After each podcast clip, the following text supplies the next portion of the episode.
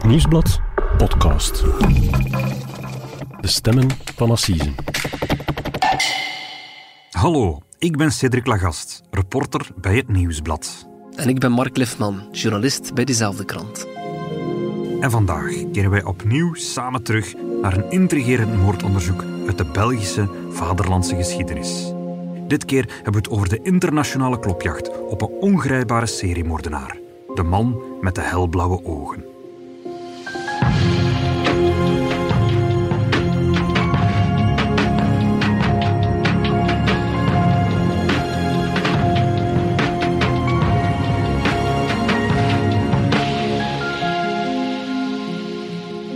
Dag Cédric. Dag Mark. Cédric, het is nu bijna midden november en ja. we gaan iets speciaals doen, toch wel, deze keer. Um, onze vaste luisteraars die weten dat wij elke zomer een reeks maken in de archieven van Assisenduiken. Ja. We hebben het dan over bijzondere moordzaken uit de Belgische geschiedenis. Bijvoorbeeld de moord op barones Delfina Boré of de, de moordaanslag op koning Leopold de Tweede. En dat is iets wat we doorgaans voor de zomer reserveren, maar het is nu herfst en we zitten hier opnieuw. En hier zitten we, Mark. Ja, absoluut, want we keren terug naar een dossier dat we in het Rijksarchief hebben gevonden om het samen te bestuderen. En dat is niet zomaar, daar hebben we een goede reden voor. Ja, het is eigenlijk een dossier dat, dat afgelopen zomer al op onze radar is gekomen.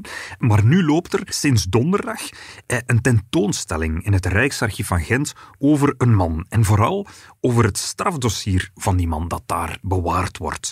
En die tentoonstelling is voor iedereen toegankelijk. Dus iedereen die eens zo'n strafdossier wil zien, hoe ziet dat eruit, wat zit daar precies allemaal in, die kan gaan kijken. Passeer eens in de Bagattenstraat in Gent, zou ik zeggen. En de toegang is trouwens gratis. En meer nog, er is net nu een boek geschreven over de man waar we het over zullen hebben. En dat boek is ook donderdag in datzelfde Rijksarchief voorgesteld. Oké, okay, een boek, een tentoonstelling. Dan denk ik dat we het hier niet over een gewone moord hebben die we hier voorgeschoteld krijgen. Nee, het gaat over een man die er zelfs van verdacht werd Jack the Ripper te zijn. Iemand met heel opvallende, felblauwe ogen. De irissen van zijn ogen waren namelijk zo blauw uh, dat ze bijna zo helder waren als het wit van zijn ogen. En dat zou hem een groot voordeel opleveren, dat zullen we zien. Maar het betekende in zekere zin ook zijn ondergang.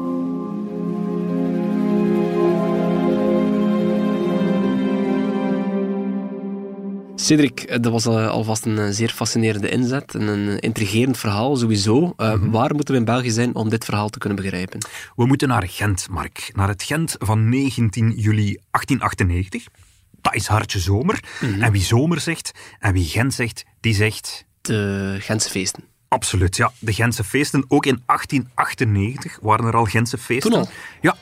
Het speelt zich af op een dinsdagochtend, zeven uur 's ochtends. En wasvrouw Rosalie Hores die klopt aan bij Café de la Sorbonne in Gent. Voor wie zich een beetje wil oriënteren, dat is in de Jozef Plateaustraat in Gent. Tussen de Boekentoren en Kunstencentrum vierhonderdvier. Wat vroeger de vooruit was. Voilà, wij noemden dat vroeger de vooruit. Dat ja. is van naam veranderd. Het is de universiteitsbuurt eigenlijk. En in, in dat pand is vandaag geen café niet meer. Het is een studentenkot geworden. Oké. Okay. En daar klopt dus de wasvrouw aan. Ze komt zoals elke dinsdag de lakens ophalen. Dat was de gebruikelijke gang van zaken. En het café was dicht. Dat vond ze aanvankelijk niet vreemd. Want het was natuurlijk Gentse feesten en het café was wellicht lang open gebleven. Of, indien niet, was het personeel wellicht op de lappen geweest op de Gentse feesten. Maar als ze naar boven kijkt, ziet ze plots iets vreemds.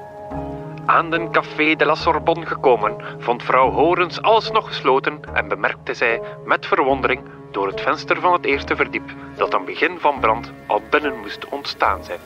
Dadelijk liep zij om hulp naar het politiebureau van de vijfde wijk. Men drong in het huis met geweld binnen en een schrikkelijk schouwspel vervulde aanstonds de aanwezige personen met angst en vrees. Wat we nu horen komt uit een van die documenten die in het Rijksarchief bewaard worden. Uit de akte van beschuldiging meer bepaald. Er is dus brand uitgebroken in de kamers boven het café. Eerst komt de brandweer om het vuur te blussen. En dan de politie en het parket, want de lichamen van twee vermoorde vrouwen worden in dat huis gevonden. Twee vrouwen dan nog. Ja. Die zijn dus ook duidelijk niet gestorven in een accidentele brand, zoals ze dat nu altijd uh, nee, noemen. Het is eigenlijk meteen duidelijk dat het om kwaad opzet mm. gaat, want op de eerste verdieping vinden de brandweermannen het verkoolde lichaam van de vijfentwintigjarige Jeanne Pauwels. Dat is eigenlijk de dienstmeid die in het café werkte. Mm-hmm. En nog een verdieping hoger lag de zesenveertigjarige waardin Philomène Wouters, dood in haar bed. En allebei waren ze nog voor de brand, zo zal blijken, met een zwaar voorwerp het hoofd ingeslagen. Met een hamer of met een boksbeugel. Oké, okay, echt zware feiten. Zoveel is wel duidelijk meteen. Ja. Um, beetje meer over die vrouwen. Wie zijn zij? Wel, Philomène Wouters was dus de eigenares van Café de la Sorbonne. Ze woonde eigenlijk al een jaar in het pand. Zat daar een café, samen met haar vriend Achille Bataille. En die Achille, die was er die dag niet. Wie al wel was, was haar vijfentwintigjarige uh, assistente, haar, haar dienstmeid eigenlijk, Jeanne Pauwels. Die mm-hmm. werkte in het café, die woonde er ook in. En ze was eigenlijk een wees. En ze zag Philomène zo'n beetje als de moeder die ze zelf nooit gekend had. En is het voor de speurders op dat moment duidelijk wanneer die vrouwen vermoord zijn? Op welk tijdstip ja, ongeveer? Dat kunnen ze toch een beetje dateren. Het zit zo, het, het onderzoek is in handen van onderzoeksrechter eh, Leon de Rijkman, een Gentse onderzoeksrechter. En beneden eh, in de keuken achter het café vindt hij op een tafel twee lege champagneflessen, de restjes van een biefstuk, een sigarenpeuk met een heel opvallend een luciferstokje in het uiteinde en een brief. Geschreven door Philomène aan haar lief Achille. En die is gedateerd op de avond voordien, op achttien juli. En ze schrijft daarin... Mon très cher Achille, op dit moment is het tien uur in de avond. Je krijgt veel groeten van onze petite Jeanne. Let niet op mijn handschrift. Ik schrijf hier aan de keukentafel. Meneer Vianen is hier bij ons. Ik schrijf terwijl Vianen hier kletst met Jeanne. En ik denk aan jou. Ik omhels je van verre. Onderzoeksrechter De Rijkman weet dus dat de moord ergens tussen tien uur 's avonds, het moment dat de brief geschreven werd, en zeven uur 's ochtends is gepleegd. Maar dat is het ook, want wie de moord gepleegd zou hebben, of waarom, dat blijft heel lang een mysterie.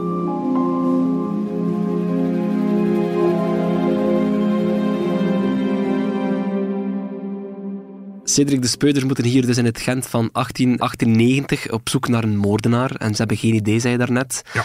Maar goed, ja, er is toch iemand die ik ja, als, als amateurspeuder toch misschien wel zou overwegen om een bezoekje te brengen. En dat is die meneer Vianen die daar dan ja, blijkbaar toch mee aan tafel heeft gezeten. Ja. Dat is inderdaad iemand die meteen ook de speurders uh, interesseert. interesseert hè. Er zijn aanvankelijk twee hoofdverdachten. Eerst en vooral natuurlijk Achille Bataille, de vriend van Philomène, die daar ook woont, maar vreemd genoeg afwezig was. Uh, vraag het aan chef Vermassen, hij zal u altijd zeggen, de partner is de, is de hoofdverdachte, in dit geval ook. Maar dat blijkt een seizoensarbeider te zijn. Hij was eigenlijk al op, op vijfentwintig juni naar Oostende vertrokken om als boekhouder en receptionist te gaan werken in het Grand Hotel daar in Oostende. Hij wou eigenlijk een centje bijverdienen uh, om samen met Philomène uh, wat geld opzij te kunnen zetten. Dus... ik denk om te kunnen trouwen. Hij heeft een alibi. Hij heeft een alibi. Hij was de avond van de moord in Oostende. Oké, okay, maar dan blijft er nog maar één iemand over en dan ga ik ervan uit dat alle blikken gericht zijn op die mysterieuze meneer Vianen. Ja. Absoluut. En ook al omdat eigenlijk niet meteen duidelijk is wie dat precies is. Het is een likeurhandelaar die daar wel vaker komt leveren. Dat weet Achille. Maar wat was zijn voornaam ook alweer? Hij weet het niet meer. En niemand lijkt echt goed te weten wie dat, dat precies is. En voor de speurders zit er eigenlijk niks anders op dan alle Vianes uit heel Gent allemaal te gaan ondervragen. Het hele telefoonboek te overlopen. Ja, en ze vinden uiteindelijk de likeurhandelaar. Maar ook hier wordt het heel snel duidelijk dat ook hij onschuldig is. Hij heeft ook een alibi. Oké, okay, dan is het al ja, vrijwel meteen een heel, heel mysterie. Ja, het, het onderzoek stropt een beetje. Hè. Alle minnaars en alle ex-lieven van die twee vrouwen worden nog verhoord zonder resultaat. Tot plots wijkagent Felix van Steeland zich herinnert dat hij die bewuste ochtend om zes uur, dat is dus één uur voor de moord ontdekt werd, dat hij een man uit het café Aha. heeft zien komen. Dat is een belangrijke. Ja, dat is een heel belangrijke getuigenis. Alleen, ik kan alleen maar een... beschrijving geven van die man, want hij weet ook niet wie dat is. Hij zag een jonge man, zegt hij, uh, helemaal in het zwart gekleed, chic gekleed, met de kraag van zijn overjas rechtop gezet, met een bolhoed op en met een reiszak bij. Nu, je zei daarnet dat dat, dat was rond zes uur dat die man buiten kwam. Ja. Dan maakt het ook aannemelijk, denk ik, dan, dat hij de, de, de laatste persoon was die die, ja, die die twee vrouwen, die die twee slachtoffers levend heeft gezien. Ja. En die dus ook misschien de brand heeft aangestoken. Maar ja. Wie is die man dan? Ja, dat is de hamvraag, hè? Want veel mensen eh, menen aan de hand van de beschrijving te weten wie die man is. Namelijk een zekere Tom, een van de aanbidders van dienstmeid Jeanne. Mm-hmm. Maar wie dat dan is? Hij zou voluit Tom Fottet Bernhard geheten hebben. En hij zou circusdirecteur geweest zijn van het Circus Busch. Dat was een rondreizend circus dat die zomer in Antwerpen was neergestreken. Een circusdirecteur, en hij had daar ook een act met zes paarden. Zo vertelde hij aan iedereen. Oké, okay, dat is een duidelijk concreet spoor. Ik ga ervan uit dat het dossier dan echt, of het onderzoek, in een, in een stroomversnelling komt. Ja, maar vreemd genoeg zeggen dat weer andere mensen die hem kennen, mensen uit Gent, kennissen van hem of, of kennissen van de barmeid, die zeggen dat hij eigenlijk Willy Willy Tosh heette. Of Hindi Jongs, dat zijn ook namen waarmee dat hij zich voorstelde. Er is eigenlijk maar één constante in al die getuigenissen en dat gaat over zijn ogen. Felblauwe, bijna witte ogen. Wie ze één keer gezien had, die vergat ze nooit meer. En dus wordt die circusdirecteur meteen opgespoord? De circusdirecteur wordt opgespoord. Het Circus Busch, dat was ondertussen al in Duitsland. De mm-hmm. Duitse politie wordt dan ingeschakeld. Hè. Ze vinden dat circus in Hannover. Maar de directeur, die George Footit Burghardt heet... Die weet nergens van. Die is nog nooit in Gent geweest. Laat staan in Café de la Sorbonne. En hij lijkt ook helemaal niet op de beschrijving die de wijkagent gegeven heeft van de man die uit het café wegstapte. Hij heeft al zeker niet die felblauwe ogen. En er zit een foto van de circusdirecteur in het dossier. En het is een man met een opvallende snor, met de puntjes zo omhoog gekruld. Mm-hmm. Maar hij heeft geen felblauwe ogen...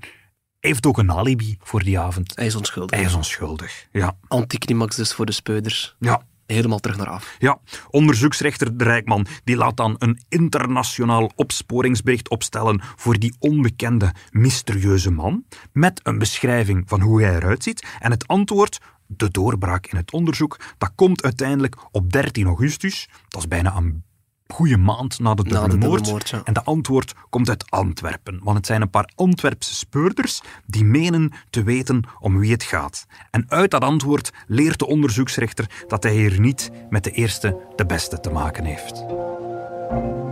We zijn ervan overtuigd dat de moordenaar van de twee vrouwen in Gent niemand anders is dan de zogenaamde Hendrik De Jong. Geboren in Holland, in Weesperkarspel.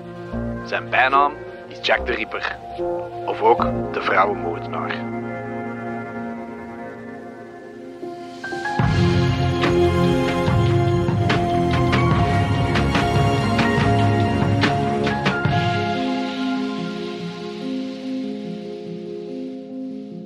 Cédric, als je het zo beschrijft, dan is er toch wel ja, een, een maand lang een zeer moeizaam onderzoek gevoerd naar een echt ja, compleet mysterieuze man. Maar nu, op het einde, zitten we plots weer... Ja, met een, met een nieuwe hoofdverdachte, maar ook met een waarschuwing, want zijn bijnaam is de vrouwenmoordenaar. Wie is dat? Hij heet dus Hendrik De Jong. Hij is een Nederlander. Hij had een jong uiterlijk, zo wordt gezegd, maar hij was zesendertig jaar op dat moment. En hij was geboren in Weesperkarspel. Ik had er zelf nog nooit van gehoord, maar Ik het is ook niet. Een gehucht bij Amsterdam. Dat bestaat vandaag de dag niet meer. Dat is helemaal opgeslokt door de stad. En hij groeide in Nederland op als wees. Hij moest als kind bedelen. En hij koos uiteindelijk voor het pad van de misdaad. Hij groeide op als misdadiger. En als achtentwintigjarige wordt hij in Nederland al tot twee komma vijf jaar cel veroordeeld. Wegens een diefstal. Maar hij stond in Nederland vooral bekend als een oplichter. En waarom had dat hij dan gedaan? Wel, hoewel hij dus eigenlijk straatarm was, dat mogen we wel zeggen, deed hij zich vaak voor als een man van rijke komaf. Hij was eigenlijk altijd piekfijn gekleed. Hij had een hoge hoed op, opgeblonken schoenen. En zo trachtte hij de vrouwen uit de lagere sociale klassen, zeg maar, te verleiden. Hij maakte hen het hof. Hij vroeg hen ten, ten huwelijk en die gingen daar graag op in. Want ze want geloofden natuurlijk, dat hij echt rijk was. Ze geloofden ja. dat hij rijk was. Ze geloofden dat ze zouden opklimmen op de sociale ladder, zeg mm-hmm. maar. Maar er was altijd wel een momentje dat hij geld moest lenen van zijn verloofde. Ja, een onvoorziene kost die opdook of een rekening waar hij niet bij kon. En die vrouwen... hun leenden dan geld aan hun verloofde. En dat was hij weg, natuurlijk. Ja, natuurlijk. Maar wat ik niet zo goed snap, is hoe komen die Antwerpse speuders dan... Allee, hoe, hoe, hoe zijn zij zo zeker dat hij de dader moet zijn van de dubbele moord in Gent? Wel, Mark, eh, door zijn ogen. Louter en alleen door zijn ogen, want die zijn zo uniek. Die, die felblauwe ogen, die waren natuurlijk zijn grote troef om vrouwen te verleiden. Een groot aantal vrouwen, eh, die vielen daarvoor. Mm-hmm. Maar ze waren uiteindelijk ook zijn ondergang, want door die unieke ogen was zij uiteraard heel herkenbaar en heel opvallend. En dat terwijl oplichters natuurlijk liever onzichtbaar blijven, dat die liever van de radar van de politie wegblijven. Uh, maar je kan je ogen moeilijk wegsteken natuurlijk. Nee, hij had ook een boksbeugel op zak. Aha, dat is niet onbelangrijk, want... We weten dat, dat twee slachtoffers in Gent met, met zo'n voorwerp zijn, zijn vermoord. Voilà, en er was nog iets. Herinner je je nog die sigarenpeuk die op de keukentafel in Gent gevonden Absoluut, was? Absoluut, naast de champagneflessen en, en de biefstuk. Wel, Hendrik De Jong, die rookte sigaren. En er bestaat ook een foto van hem met een sigaar in de mond. En hij kon die sigaar perfect horizontaal in zijn mond houden. Dat is uh, knap. Dat is knap, want normaal... bengelt zo'n mm-hmm. sigaar een beetje naar beneden. Maar hij stak daar altijd een luciferstokje in het uiteinde van zijn sigaar. Hij deed dat omdat hij dacht dat dat de nicotine zou absorberen en dat hij zo langer zijn tanden wit kon houden. Maar in die gevonden sigarenpeuk, daar zat een luciferstokje. Voilà.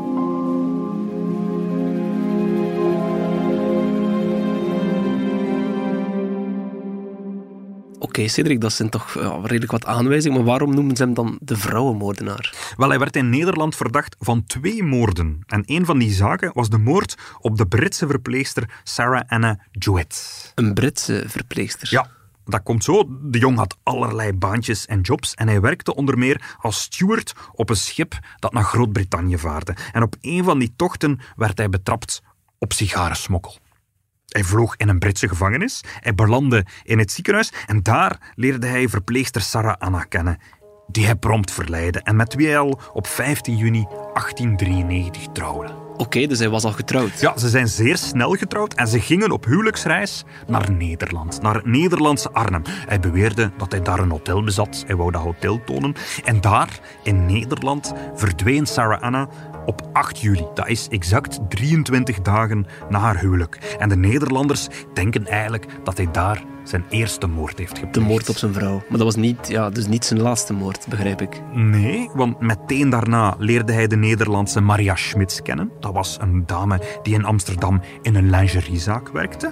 Opnieuw hetzelfde verhaal, hè. Hij verleidde haar, hij vroeg haar ten huwelijk. Ze trokken naar Londen om daar te trouwen. Ik zie wel een patroon, ja. Dat huwelijk werd uiteindelijk afgeblazen. Ze keerden terug naar Nederland. En uiteindelijk verdween Maria Schmitz op eenendertig augustus van datzelfde jaar. Dat is nog altijd dezelfde zomer. Ze werd het laatst gezien in de bossen rond het hotel Jan Tabak in Naarden en daarna geen spoor meer van haar. Oké, okay, dat zijn wel heel ja, gelijkaardige zaken, echt wel een beetje dezelfde feiten, maar dat is wel allemaal voor hij in Gent opduikt. Is hij dan nooit ja, veroordeeld voor die, voor die eerdere feiten op die twee moorden? Nee, hij werd er wel van verdacht. Hij is er ook over ondervraagd, maar is uiteindelijk in Nederland nooit voor de rechter gebracht. Wegens gebrek aan bewijs. Die lichamen van die twee vrouwen, die zijn nooit gevonden. Hij is wel veroordeeld daarna voor de diefstal van honderd gulden. Tot drie jaar cel. Wat een vrij strenge straf is. En de suggestie daar eigenlijk is dat dit was omdat de rechtbank ook wel wist dat hij van die twee moorden verdacht werd, maar dat ze dat niet konden hard maken. Oké, okay, waar ik wel nog bij blijf hangen, van waar komt dan die bijnaam Jack the Ripper? Wel, hij werd er eigenlijk door de Britse politiedienst Scotland Yard effectief van verdacht dat hij Jack the Ripper zou zijn.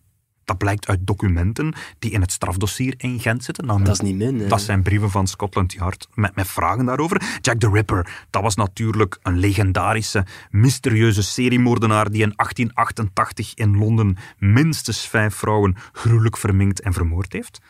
En nooit ontmaskerd is. En nooit ontmaskerd is. Mm-hmm. En Scotland Yard heeft wel uh, een hele lange waslijst gehad met verdachten. En één van de namen op die lijst, dat was die van Hendrik De Jong. En waarom dachten ze dan op een gegeven moment dat hij dat was? Wel, omdat Hendrik De Jong uh, in Nederland verdacht werd van moorden op vrouwen, natuurlijk. En omdat hij veel in Groot-Brittannië kwam, natuurlijk. En Jack the Ripper, die sloeg toe in de wijk Whitechapel, een beetje in die tijd een achterbuurt van Londen.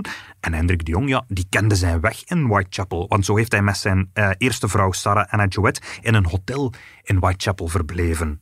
Oké. Okay. Maar uiteindelijk bleek dat Hendrik De Jong op de dagen uh, dat die vijf vrouwen in achttien achtentachtig stierven in Londen, dat hij op die momenten niet in Londen was. Dus hij had ook een alibi. Hij is uiteindelijk geschrapt als verdachte van de Jack the Ripper-moorden.